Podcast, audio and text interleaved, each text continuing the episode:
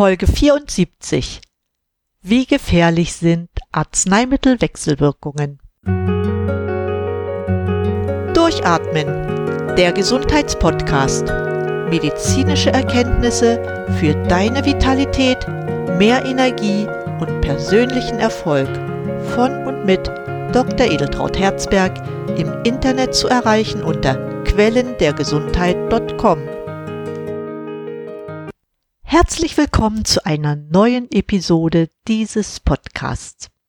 Schön, dass du dabei bist. Wie gefährlich sind Arzneimittelwechselwirkungen? Ein ungewöhnliches Thema, stimmt's? Dennoch, es ist außerordentlich wichtig. Angesichts der Tatsache, dass es immer mehr Menschen mit chronischen Krankheiten gibt, wächst auch die Anzahl der Menschen, die mehrere Medikamente täglich einnehmen müssen, alles ärztlich verordnet. Hinzu kommen dann noch die Präparate, die man sich selbst verordnet. Mal ein Schmerzmittel zusätzlich, etwas gegen den Schnupfen oder gegen das Halsweh, wo man nicht auch noch zum Arzt gehen möchte, weil man dort schon jeden Monat ist. Das ist bei chronisch kranken Menschen die Regel. Im Schnitt ist jeder vierte Patient von Polypharmazie betroffen, das heißt, sie bekommen mehr als drei ärztlich verordnete Wirkstoffe. Dabei ist es noch viel schlimmer. Ein Viertel aller Patienten, die ins Krankenhaus kommen, haben am Tag der Krankenhausaufnahme mehr als fünf verordnete Wirkstoffe. In der Gruppe der über 65-jährigen Patienten sind es sogar mehr als 40 Prozent, die mindestens fünf Wirkstoffe erhalten. Ältere Menschen behalten den Überblick über ihre Verordnungen nur mit Hilfe ihrer Tablettenbox, die sie täglich für morgens, mittags und abends füllen. Unter den vielen Medikamenten, die einsortiert werden, befinden sich häufig Blutdrucksenker, Arzneimittel gegen hohe Cholesterinwerte, Diabetes oder etliche andere Beschwerden. Es ist dabei nicht leicht, die gegenseitigen Wechselwirkungen der Medikamente abzuschätzen. Hinzu kommt, dass auch oft der Hausarzt nicht weiß, was der Facharztkollege verordnet hat. Das ist das eine Problem, aber auch die Wechselwirkungen an sich können bei immer größer werdenden Arzneimittelarten nicht mehr überblickt werden. So kann die Wirksamkeit einzelner Medikamente durch andere verstärkt oder abgeschwächt werden. Weiterhin kann es auch zu unvorhersehbaren oder bedrohlichen Effekten kommen, die im schlimmsten Fall tödlich enden können. Experten schätzen, dass in Deutschland jedes Jahr bis zu 30.000 Menschen durch Nebenwirkungen sterben, die auf eine Multimedikation zurückzuführen sind. Das sind zehnmal mehr als jährlich durch Unfälle im Straßenverkehr zu Tode kommen. Vermeidbar wären viele dieser Fälle, wenn alle an der Therapie beteiligten Ärzte einen Überblick über die eingenommenen Medikamente hätten. Nur dann kann man ungünstige Arzneimittelkombinationen frühzeitig entdecken und entsprechend reagieren. Gegenwärtig ist das jedoch noch eine Wunschvorstellung. Häufig weiß der Hausarzt nicht, was die Fachärzte verordnet haben, und umgekehrt gilt das auch. Wenn der Patient nicht selbst den Überblick behält und die Ärzte informiert, sieht es schlecht aus. Doch auch den Patienten selbst, die viele Medikamente einnehmen, fällt es schwer, den Überblick zu behalten. Hinzu kommt auch noch der nicht optimale Informationsfluss zwischen Krankenhäusern und ambulant tätigen Ärzten. So stellt der Vorstandsvorsitzende der Barmer Christian Straub fest. In Jahrzehnten ist es nicht gelungen, die Versorgung über die Sektorengrenzen hinweg besser zu organisieren. Gravierende Informationslücken zwischen dem stationären und ambulanten Bereich gefährden Millionen von Polypharmazie-Patienten. 29 Prozent der 2900 über 65-jährigen befragten Polypharmazie-Patienten des Arzneimittelreports hatten bei der Aufnahme in ein Krankenhaus keinen bundeseinheitlichen Medikationsplan der eigentlich Informationsverluste zwischen Ärzten verhindern soll. Seit 2016 hat jeder Patient, der mehr als drei Medikamente regelmäßig einnimmt, Anspruch auf einen solchen standardisierten Plan. 17 Prozent hatten überhaupt keine Aufstellung ihrer aktuell eingenommenen Medikamente. Es ist unverständlich, dass die Aufnahme in ein Krankenhaus als millionenfacher Prozess so fehleranfällig ist, sagt Straub. Apotheker bemerken auch oft, dass ständig Medikamente kombiniert werden, die nicht zueinander passen. Der Leidtragende der häufigen Kompetenzstreitigkeiten ist letztlich der Patient. Ein Beispiel dafür ist, dass Patienten Mittel gegen Bluthochdruck einnehmen und gleichzeitig über längere Zeit auch Ibuprofen. Warum das gefährlich ist? Weil Ibuprofen die Wirkung von einigen Blutdrucksenkern erheblich verschlechtern kann. Wechselwirkungen von Arzneimitteln sind Interaktionen, zu denen es kommt, wenn verschiedene Präparate gleichzeitig eingenommen werden.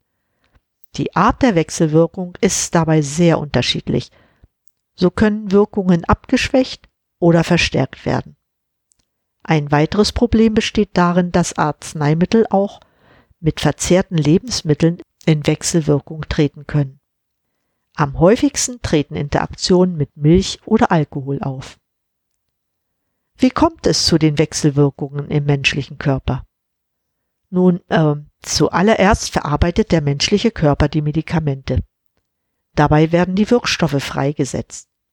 Es gibt dann verschiedene Wege, über die die Wirkstoffe verstoffwechselt werden und ihre Wirkungen entfalten. Einige Wirkstoffe werden, bevor sie an die Wirkorte kommen, in der Leber verarbeitet. Das ist der sogenannte Metabolismus des ersten Durchlaufs.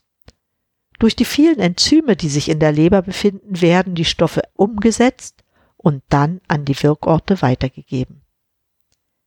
Danach setzt der Metabolismus in den Geweben ein. Hier werden die Medikamente weiterverarbeitet, bevor sie ihre Wirkung entfalten können. Nun kommt es dazu, dass manche Medikamente bewirken, dass in der Leber vermehrt abbauende Enzyme produziert werden. Wenn also ein weiteres Medikament dazukommt, das von den gleichen Enzymen verarbeitet wird, so wird dieses schneller abgebaut und seine Wirksamkeit verringert sich damit. Ein Beispiel für ein Medikament, das die Wirkung anderer Arzneimittel verringert, ist das Cortisol. Durch Cortisol werden andere Medikamente schneller verarbeitet. Es gibt jedoch auch den Fall, nämlich dass der Abbau von Medikamenten gebremst wird. Das heißt, dann werden in der Leber verstärkt abbauende Enzyme wirksam. Genauso wie Medikamente zur vermehrten Produktion abbauender Enzyme führen können, können sie diese Produktion auch hemmen. Dann kann es dazu kommen, dass Medikamente nicht mehr ausreichend in der Leber abgebaut werden. Ihre Wirkung wird verstärkt. Das ist eine große Gefahr für Nebenwirkungen oder sogar Vergiftungen. Weitere Wechselwirkungen können auftreten, ohne dass Enzyme in der Leber beeinflusst werden. So können zum Beispiel kalziumhaltige Lebensmittel wie Milch oder Käse die Aufnahme von Antibiotika im Darm verhindern und deren Wirksamkeit damit stark reduzieren. Ich will dir einige Beispiele nennen, weil sie wichtig sind. Wenn ich auch selbst immer dafür plädiere, möglichst wenig Arzneimittel einzunehmen, so weiß ich doch, dass dieser Wunsch nicht der Realität entspricht. Deshalb nenne ich dir einige Wechselwirkungen, die du beachten solltest. In Deutschland gehört ASS zu den am häufigsten eingenommenen Medikamenten. Acetylsalicylsäure, wie der komplette Name lautet, ist ein Medikament ohne Verschreibungspflicht. Deshalb ist es wichtig, Folgendes zu wissen. ASS wird häufig als Blutverdünner eingesetzt, soll also die Blutgerinnung vermindern. Nimmt man dann jedoch ein Schmerzmittel mit dem Wirkstoff Ibuprofen ein, so wird die gerinnungshemmende Wirkung von ASS aufgehoben. Deshalb empfehle ich Patienten, die längere Zeit ASS einnehmen, zur Schmerzstillung zum Beispiel ein Medikament mit dem Wirkstoff Paracetamol einzunehmen. Noch besser ist es natürlich, trinke ausreichend Wasser. Meistens hat sich das Problem Kopfschmerz dann bereits erledigt. Auch das harmlos scheinende Johanniskraut kann Wechselwirkungen eingehen. Es ist ein frei verkäufliches pflanzliches Arzneimittel zur Stimmungsaufhellung. Allerdings kann es die Wirkung der Antibabypille hemmen. Deshalb sollten es Frauen, die mit der Pille verhüten, nicht einnehmen. Koffeinhaltige Nahrungsmittel wie Kaffee, grüner Tee und andere koffeinhaltige Getränke sind nicht geeignet bei Einnahme bestimmter Antibiotika, da sie den Abbau von Koffein hemmen. Dann kann es zu Herzrasen oder Schlafstörungen kommen. Und schließlich ist da noch die Grapefruit. Eine super Zitrusfrucht mit vielen positiven Eigenschaften. Jedoch enthält die Grapefruit Flavonoide. Diese können die Wirkung vieler Medikamente verstärken. Deshalb immer im Beipackzettel nachschauen, ob Wechselwirkungen mit Grapefruit bekannt sind. Kommen wir deshalb zur Frage, wie man Medikamente am besten einnehmen sollte. Bei Selbstmedikation hast du auf alle Fälle den Beipackzettel. Lies ihn genau durch. Welche Medikamente oder Nahrungsmittel nicht gemeinsam mit dem gekauften Produkt eingenommen werden sollen, steht dort drin. Bei verschriebenen Medikamenten ist es wichtig, die benötigten Informationen vom Arzt einzufordern. Dabei ist es auch deine Pflicht zu informieren, was du alles einnimmst. Der Arzt kann nicht wissen, was du dir selbst besorgt hast, und auch nicht immer ist bekannt, was dir ein anderer Mediziner verordnet hat. Inzwischen gibt es auch Datenbanken, wo der Arzt sieht, was zusammenpasst und was nicht. Was die Wechselwirkung zwischen Medikamenten und Lebensmitteln anbelangt, so ist es sehr wichtig, auf die korrekte Einnahme der Medikamente zu achten.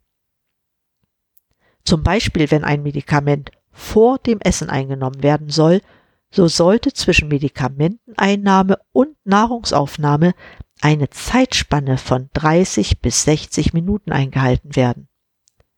Ebenso nach dem Essen bedeutet, nach 30 bis 60 Minuten nach der Nahrungsaufnahme. Wenn die Medikamente in Tablettenform vorliegen, sollten sie mit ausreichend Wasser, das heißt einem großen Glas voll, eingenommen werden. Eine weitere Sache habe ich heute ausgeblendet, das sind die Wechselwirkungen von Medikamenten mit Nahrungsergänzungsmitteln. Dieses Thema werde ich in der nächsten Folge näher beleuchten. Für heute jedoch möchte ich schließen.